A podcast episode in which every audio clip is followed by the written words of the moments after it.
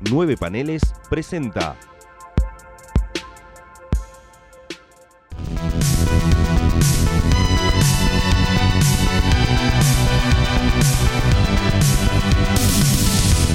...60 años después...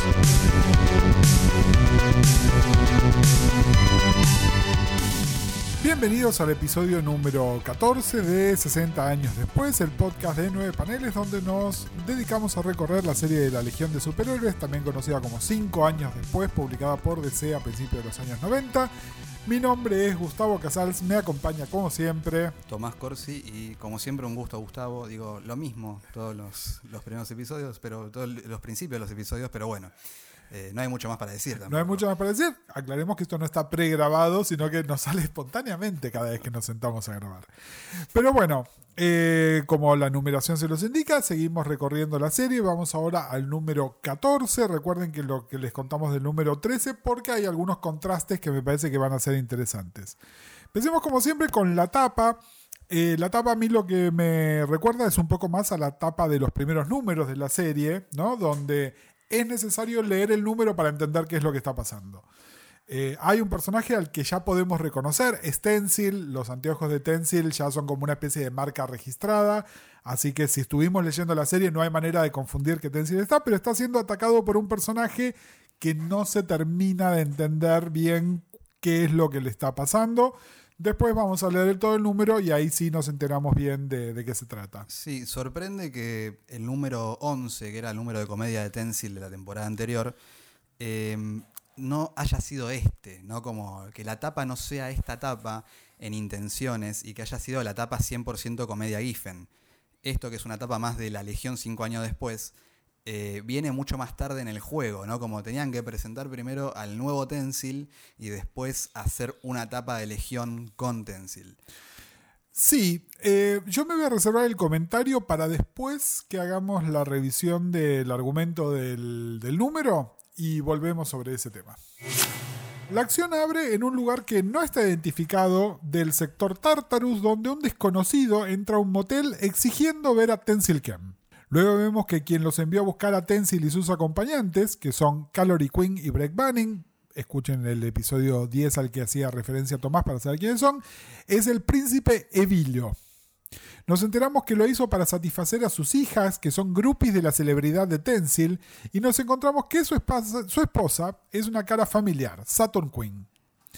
Tensil y compañía acceden a ir, más que nada porque Tartarus ahora es parte de los Planetas Unidos y como representantes de Bismol son invitados. Luego de una breve negociación, Tensil es entregado a Estileta y Styx, que son las hijas de Vilo. Volvemos al planeta Kund no identificado, donde fue transportado yo, ahora obviamente bajo el control de los Dominators, al punto que hay un cartel que lo considera parte del Dominion. Yo se infiltra y roba una nave que considera sumamente primitiva, para escapar del planeta, aún sin saber bien en qué sector del espacio se encuentra. Tensil más tarde se encuentra con Saturn Queen pensando que tal vez necesita que se la rescate, mientras que Vilo trata de levantarse con muy poco éxito a Calorie Queen. Tensil, vestido con su uniforme de Mater Eater Lad, enfrenta a Vilo que lo hace desaparecer a lo que parece ser una versión del infierno. Allí se encuentra con una galería de personajes que dejan bien en claro que es imposible escaparse de ese lugar, que está mantenido por una vela gigante que tiene que arder por toda la eternidad. En otro interludio vemos cuál es el cuartel que Gart le ofrece a la Legión, un asteroide llamado Talus, abandonado y con restos de tecnología de, de diferentes eras. Tensil se encuentra con Sujin, otro viejo adversario de la Legión, y con su ayuda apagan la llama eterna y vuelven a materializarse en Tartarus, Allí se entera que en su ausencia los poderes de Bismol lo declararon muerto, su banca vacante y que nombraron a Calorie Queen en su lugar. Tensil queda libre para hacer lo que quiera, tal como volver a la Legión, y Breck queda en Tartarus a cargo de entrenar a las hijas de Vilo. La página de texto es un memo de Loomis explicando el estado de mantenimiento del asteroide Talus, que se estaba usando como una especie de burdel. Este es un número, es otro número de comedia, y yo primero quiero decir lo siguiente. Como les decía, es un número que no es uno de mis favoritos. Eh, entre otras cosas, porque tuvimos un número muy parecido hace muy poco tiempo. Es decir, entiendo, entiendo que eh, Tensil ya se transformó en un favorito, no sé si de los lectores, pero sí de los guionistas de esta serie. Pero esto lo vimos en el número 10. Eh, y no, no puedo evitar sentirlo un poco como un número de relleno. Como que hay algo, como una cosa que está en las apuradas. Como para reforzar este punto, ustedes saben, el plotter, el, el- que piensa las ideas de esta revista es Kit Giffen y los Biermounts lo que hacen es guionarlo. Bueno, este número, si bien está dibujado por Giffen, no está ploteado por Giffen, sino que está escrito por los Biermounts. Eh, chismes que hay por ahí es que Giffen no quería escribir este número, él estaba por supuesto contractualmente obligado a dibujarlo, porque además no tenía otra excusa, y entonces por eso lo hizo, pero él no escribió este número. Yo siento que la historia no avanza. eh, venimos, a ver, veníamos diciéndoles, tenemos una gran historia, terminó el número 12, tenemos el número 13 que de alguna manera ordena las historias hasta ese momento. Estamos listos para que empiece otra historia y esto es como un apartado, un apartado que no guarda demasiada relación. ¿Es gracioso? Sí, es gracioso, depende del estilo de comedia que a uno le guste. Eh, me parece que no cumple ninguna función. Me parece que no es un número que está demasiado cerca de otro número muy parecido. eh, y es medio relativo que esto efectivamente sea lo que el público estaba pidiendo. No sé si ya tienen los resultados de la aparición anterior de Tensil como para decir, uy, este personaje la repegó, vamos a ponerlo y hagamos una historia sobre él. Saben que es un, favorito de los fans eh, para mucha gente, pero digamos, lo tenés muy cerca y además el otro número em, no, no logra lo que se proponía, que era descomprimir la historia, eh, bajar un poco el nivel de, intensidad que veníamos manejando. Eh, acá, como venimos de, un número de resoluciones, tiene un poco más de lugar para mí que el, anterior que estaba totalmente fuera de lugar. Em, sí, como número de comedia funciona, para, eh, mucho más que el otro. Em, además está todo dibujado por Giffen, contractualmente obligado, pero dibujado por Giffen al fin. Este, y tiene un par de cosas que, volviendo a, a ese número que habíamos hablado, eh, los dos somos muy fans de, Carol- de Queen y de, de su crecimiento como personaje, y que finalmente, por culpa de, de una, una muerte que no es... De una eh, una pseudo-muerte, eh, todo cae en su lugar, ¿no? Como que esa resolución de Tensil, que ahora, digamos, a partir de ahí dice, bueno, ahora me tengo que un- que unir a la Legión, eh, en otro orden de, de las cosas, en otro orden de números, sería como el final de Tensil, ¿no? Como la- las aventuras de Tensil terminan o empiezan acá, pero no las vamos a ver. Sí, en el episodio pasado les decíamos que hace Tensil en el póster y acá tenemos el justificativo. Si bien Tensil no dice ahora voy y me uno a la legión, de alguna manera lo que queda implícito es, bueno, Tensil ahora es un agente libre. Recuerden que hace muchos, muchos años Tensil se va de la legión, aparte de que porque tenía unos poderes medio ridículos, porque en Bismol lo reclutaron para que sea el servicio político obligatorio, ¿no? Entonces, de alguna manera es como que esa obligación él queda este, liberado. Sí, que en el número anterior no, no habíamos hablado, pero se resuelve lo de la cabeza de, de Polar Boy. eh, que había Que le con- arrancan, sí, le arranca sí. la cabeza a, a mordiscones, pero bueno, es, ese era como el fin del número del juicio de Tensil Kem. Y ahora vuelve con otro número de comedia, para mí mucho más logrado que el anterior, eh, pero que no deja de ser un estorbo de algún modo para lo que se venía contando, en especial entre la cosa que termina y la cosa que empieza. Eh, es muy incómodo y yo creo que si lo leías mes a mes y venías leyendo cómo se había formado ya la legión y cómo todo empezaba a- ponerse en marcha de verdad, te tiran este número y decís, dame otra cosa, ¿no? ¿Qué es esto? ¿Qué es esto? Dame des esto. Hoy que han pasado 30 años y podemos decir lo paso, no lo paso, ya lo leí, la verdad que quiero seguir leyendo. Eh, cuando hablábamos de cómo organizar nuestras, nuestros, nuestros retapados, ¿no? Como eh, yo corto el número 12 hasta la legión de superhéroes y después empiezo lo demás. Y esto es como, bueno, lo, lo sacamos también, ¿no? Que ya sacamos dos números de Tensil que me siento medio mal. Pero, pero es lógico, es lógico enojarse con esto también. Sí, este número en realidad por el único motivo que quedaría en el retapado es porque sigue avanzando la historia de Joe. Y después acá no tengo ningún... A ver, eh, otras cosas les puedo decir, hay un chisme que cuenta. Yo realmente esto no lo sé. La historia de Joe, además, está mal manejada como un subplot, digamos, porque no, realmente no, no, no está integrada para nada con la historia troncal. Y realmente yo creo que estos sí podrían ser o la historia de un anual o dos números de la revista, digamos, escritos y dibujados por el equipo creativo de la serie, contando la historia de un personaje que sí, está desde el número 2 de la serie y desde hace, en ese momento, 35 años antes de la Legión pero que realmente no, no está bien incorporado y que nos lo están dando con tantas cuentagotas que realmente para cuando se resuelve, y créanme, no se resuelve el número que viene, se resuelve bastante en el futuro, uno medio que se olvidó que hasta que había pasado. Sí, lo que pasa con el anual, ¿no? ahora que hablamos de, que esto tenía que haber sido un anual, y realmente yo estoy de acuerdo, es que ya había tenido su anual eh, yo. Sí. Entonces, y ese anual es una verdadera oportunidad desperdiciada de darle un poco de, agencia al personaje. Y ahora lo que hacen es, bueno, queremos que el personaje crezca y literalmente lo vamos a sacar de la legión para ponerlo en un lugar que nada que ver, ¿no? Como su, propia serie regular eh, en el cual vos venís leyendo y decís, ah, es cierto que también estaban las aventuras de yo. En algún lado. En algún lado que ni siquiera él sabe dónde es.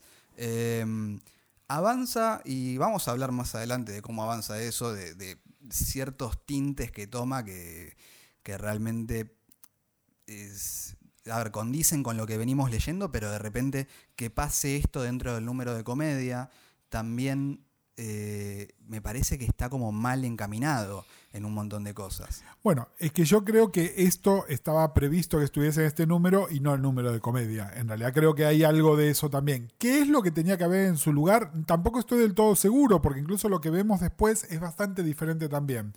Sí, lo que quiero llamar la atención es que acá empieza a haber otros descalabros editoriales, lo que le decíamos, Giffen dibujó esto, pero si vemos en la tapa, dice que está el equipo creativo habitual, que son Giffen, los Biermaus y Al Gordon. Eh, normalmente cuando los Biermaus escriben, su nombre aparece encima del de Giffen, acá no es el caso. Y el número no está eh, entintado por Gordon tampoco, sino por Carlos Garzón. El trabajo que hace es súper profesional, se nota que es diferente. Eh, el dibujo de Giffen es un poco diferente. Los que leyeron la miniserie de Doctor Fate, hay un Giffen sobrenatural y de hecho es él aprovechando que está haciendo estas escenas que son en, ese lugar que es esa especie de infierno, como para utilizar algunos elementos de este arte, que está bien, ¿no? Es decir, Giffen podría haberle hecho cero ganas y no, lo hizo realmente con ganas. Es bastante llamativo cuánto se rompe el formato de nueve paneles en este número. Sí. Eh, que claramente tiene que ver también con que no está ploteado por Giffen, ¿no? El ploteo es diferente. En un par de momentos es para hacer un efecto artístico, por ejemplo, cuando vemos la vela por primera vez, ¿no? Que está buenísimo. En otros momentos es rompimos el formato porque se nos pintó romperlo. Que también siempre que estamos hablando de las señales de un autor y de la iconografía y las imágenes que usa, eh, acá tenemos todas cosas que si vos no me decís, lo, escriben los Bierbaum, yo te digo esto, lo escribió Giffen, porque tenés velas, el infierno, eh, seres sobrenaturales. Em, el, trabajo de Garzón, que para mí, digamos, cualquiera que haya leído cómics en esa época, ya lo tiene por lo menos de nombre, es eh, súper, súper profesional, tal cual como dijiste vos. Es un tipo del roster de DC que le dicen, vení que tenés que, que entintar esto. Em, por eso llama la atención también, ¿no? De por qué está Al Gordon en la tapa y no Carlos Garzón. Em, por qué Giffen no quiere escribir este número. Y por qué incluso sin escribirlo hacen una mímesis tal que em, no deja de ser 100% Giffen lo que te está contando, por más que lo que te esté contando no te guste. Eh, eso es muy interesante, como vericueto autoral. Yo te tiro una pista. Si vas a la página número 23 de esta historieta, en la última viñeta de los nueve paneles, están los créditos de la revista. Dice Tommy Berry Verbaum, eh, Plot uh, Dialogue, Kate Giffen, Al Gordon y Carlos Garzón, porque las páginas de Yo sí están entintadas por por Gordon. John Workman es el, que hace las letras. Tom McCrow hace los colores. Y el editor es Dan Raspler. Sí. En 14 números de la revista, este es el cuarto editor que tienen. La diferencia es, Raspler va a ser el editor por los próximos años y viene con sus propias ideas. Y a partir de esto vamos a tener que hablar mucho más a partir del episodio que viene Pero este es el primer episodio donde la persona a cargo es Dan Raspler. Esto va a traer un montón de consecuencias, algunas buenas. La miniserie de Timberwolf, el título siendo bisemanal, son ideas de Dan Raspler. Un montón de cosas que son un poco más criticables, también son ideas de Dan Raspler. Ya vamos a hablar un poquitito más sobre eso. Sí, un tipo que siempre quiso como expandir los horizontes de la Legión para el público, ¿no? Porque antes tenías un Michael Yuri que le decía, querés hacer el universo de vuelta, lo hacemos. Eh, yo creo que va por ese, por ese lado, ¿no? De mandato editorial, de tenés que hacer un número que sea un poco más para arriba. No funciona de esa manera, pero bueno, por lo menos eh, siempre es interesante volver a ver a Giffen eh, entintado por otra persona. Mm. Por más que a veces nos guste menos o nos guste más, eh, vos has tenido algún encontronazo con, con, Dan de, con Dan de Carlo, no, con Mike de Carlo. Dan de Carlo no, no tiene la culpa de nada. Es, es otro, es, otro. Este, pero bueno, sí, es interesante desde un punto de vista artístico, lo- para mí, ¿no? Comentando esto de cómo puede ser que algo que no es del tipo tenga tanta iconografía del tipo, lo cual Total. también te hace decir, lo retocó él después, que es esta idea de la vela, ¿no? Eh, son todas cosas muy de Giffen y que te remiten directamente a, a Doctor Fate y a todo ese universo de, de magia que estábamos hablando antes. Sí, eh, también, a ver, eh, se sabe en las películas, cuando el director no le gusta el corte final, quita su nombre este, y se pone otro. También puede ser que esto en realidad a Giffen no le gustó el corte final y dijo, yo consideren que esto yo no lo escribí. No lo sé, ¿eh? pero no, no me parecería descabellado que algo de eso fuera lo que estuviese pasando. Who's Who. Tenemos eh, tres personajes, dos de ellos que son bastante menores y uno que tiene un rol bastante menor acá, pero que es un personaje muy importante. Tenemos a Edilo y a Sujin. Sí. Eh, Sujin, un villano que. Nada, uno diría que no pincha ni corta, pero sí pinchaba y cortaba y no hacía mucho más, en realidad. Porque tenía un cuchillo Porque tenía un cuchillo gigante, claro. Eh, y Evilo, que bueno, es un personaje eh, que yo no recuerdo si estaba creado por, por Edmond Hamilton o e- es de esa época. Es bien, bien del principio. Sí. Eh, de nuevo, eh, y es parte de la gracia de lo que hace esta serie también, ¿no? Esos conceptos descartables de la edad de plata, retomarlos y darles otra relevancia. Algunos se los pueden tomar en serio y otros, como Tensil, solamente se los puede tomar irónicamente y nos reímos de, y acá de alguna manera con Evilo hacen eso. Eh, no estamos, eh, no, no, no puse como en un apartado a Estileta y Sticks, que son las dos hijas de Vilo, porque realmente no sé si lo merecen. Eh, creo que en línea con lo que decíamos también, claramente son diseños de Giffen, son personajes que podrían estar en una serie de Ambushback. Claro, sí. ¿no? Es el, el diseño de personaje es el diseño. Vieron que le hablábamos de Giffen horror, también hay un Giffen comedia. Y el diseño de esos personajes es de Giffen comedia, muy claramente, no de Giffen legión. Sí, Eh, lo- los nombres, eh, las intenciones de los personajes, como dos personajes que no, no pueden nunca ser saciados en, en el ímpetu de conocer celebridades y cae Tensil en la volteada, que, que es como, bueno, finalmente sus años de, de series de televisión de mierda dieron sus frutos en el infierno. Pero es muy interesante de ese lado. Eh, y después está Saturn Queen. Saturn Queen es un personaje muy interesante porque, de nuevo, Silver Age, eh, en la época en la cual descubrieron que la Legión era relativamente popular, empiezan a utilizar conceptos adyacentes a la Legión en un montón de otros títulos, entre ellos en los títulos de Superman. Entonces hay una historia muy clásica donde aparece la legión adulta y aparece una legión de supervillanos. Y la legión de supervillanos es anterior a la legión de supervillanos que después conocemos en la historia clásica donde se presentan a Chemical King y Timberwolf, etcétera, etcétera. Estos supervillanos son tres personajes adultos codeados como que son mucho más grandes que los legionarios, que son eh, gemelos en poderes de eh, Cosmic Boy, Saturn Girl y Y Lightning Lad. Light- eh, Lightning Lad. Mm, Por, eh, esta historia ni siquiera es concurrente en el tiempo con la Legión y después como que la reacomodan. Lightning Lord, de hecho, resulta ser, le hablamos ampliamente sobre él, es el Smecht, es el hermano mayor de, de Gart y de Ayla. Eh, el personaje Cosmic King, que es el paralelo, de hecho tiene poderes distintos, son más parecidos a los poderes de Chemical King o de Element Lab, y de hecho lo único que comparte es medio como un uniforme parecido y cierto Sí, parecido cierto físico. parecido físico, más que nada. Exactamente. Y Saturn Queen. Saturn Queen es un personaje de estos tres personajes, aparte de Meg, que tiene como su propia línea argumental, es uno de los que más se utilizaron.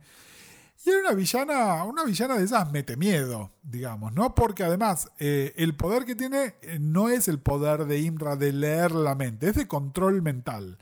Es decir, ¿no? Una villana con la que no se jode para nada y que eh, tiene un rol bastante importante al comienzo de la serie Baxter en esa nueva legión de supervillanos, que de hecho también está Lightning Lord, aparece Saturn Queen también y, y ha aparecido en distintos momentos históricos. Acá es medio rara la aparición que tienen, es simpático el diálogo que tiene con Tensil, Sí. donde él medio que le dice, se hace la misma pregunta que nosotros, ¿no? ¿Qué, qué estás estás haciendo? haciendo acá? ¿Qué- Porque- ¿Estás que te rescate? ¿Qué, qué onda, no? Eh, finalmente ella lo que quiere es poder y acá por más que nos resulte risible, Evilo no deja de ser un tipo con poder y ella, bueno, por asociación está ahí, está medio harta también, pero eh, es parte de, de lo que está. Sí, de, de su plan. Que es muy interesante el- las dos partes, ¿no? La, la buena y la mala del poder de las mujeres en este número. Por un lado, Calori Queen, que aprovecha la, la supuesta muerte de, de Tenzin Kem. Y eh, Saturn Queen, eh, dos reinas también, ¿no? Vale la pena Es decir. cierto. Eh, two queens stand before me. Este, que terminan como usando los poderes, que ahí yo ya no sé si, si estamos hablando con, con Mary Birbaum de usemos los poderes de estos dos hombres para eh, ponernos por encima de, de ellos en, en la escala de poder. Eh, Es una, es una lectura este, feminista interesante. es, es muy interesante. No creo que haya sido pensada así. Yo creo que tampoco. Pero, pero bueno, para eso nos damos el gusto de hacer este podcast. de, deconstruyendo un poquitito cómics de hace tres décadas. Sí, que no tiene ninguna clase de construcción. Eh, no, es muy interesante todo eso, digamos. Eh, se cierra el arco de Calorie Queen, que es lo que a mí más me gusta, ¿no? Como que finalmente hablábamos de la que tendría que tener el, el poder y ser eh, la representante de Bismol es ella, no eh, Tenzin Kem. Ella la que está hecha para el trabajo. Y por otro lado tenemos lo de, eh, lo de Evilo con las hijas y con, con Saturn Queen, que es totalmente... Sí, sí, está, está totalmente. eh, el, el término poco políticamente correcto es pussy whipped. Claro. Eh, cuqueado, como le dicen Cuque- ahora. ahora, lo- ahora le dirían cuqueados. Eh, sí me parece, quiero volver a la tapa y lo que decías de la tapa del número de Tensil, del número 11. Eh, fíjate que el rol que tiene Calorie Queen en esa tapa también tendría más sentido acá. Es decir, de hecho, esa tapa nos inspira a que hayamos hecho toda esta diatriba sobre Calorie Queen en ese momento que ahora está. No sé si invirtiendo las tapas funcionaría, porque Vilo no está en aquel número, pero es cierto que Tensil instalado como personaje de comedia y Cal como un personaje más relevante, recién sucede ahora, ¿no? Es como que si invirtiéramos las tapas, por ahí funcionaría un poco mejor. Creo que también tiene que ver que en la cabeza de los creadores, Tensil iba a ser un personaje de comedia, es decir, ya ellos sabían que iba a ser así, como que se estaban riendo del chiste antes de contarlo. Sí. ¿No? Yo realmente lo, lo leo de esa manera. Sí, y pretendían que, que vos te rías con ellos. O hasta haciendo la, la pegar la vuelta de, bueno, el chiste es que Tenzil Kem es un personaje de comedia y ese es el chiste. Ponele. Bueno, me gustaría cerrar el quién es quién con un qué es qué. Eh, y quiero hablar concretamente de Talus, que es este asteroide Telo, eh, donde va a estar la Legión. Es muy divertida la página, la verdad que para comentárselas se las tenemos que leer entera. Hay todo un informe que hace Loomis sobre esto.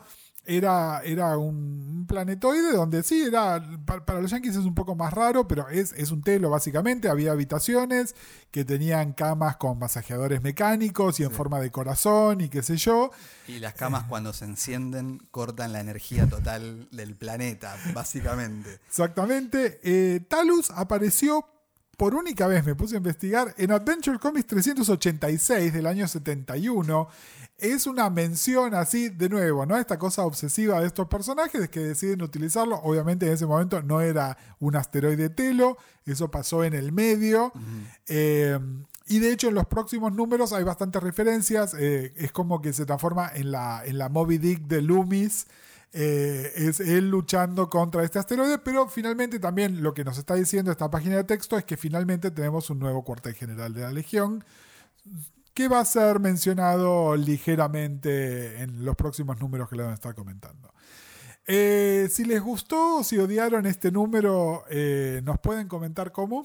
En Instagram en arroba 9.paneles, en Facebook en la página de 9 paneles, en Twitter con el hashtag 9 paneles y con el hashtag 60D más precisamente para, para este programa.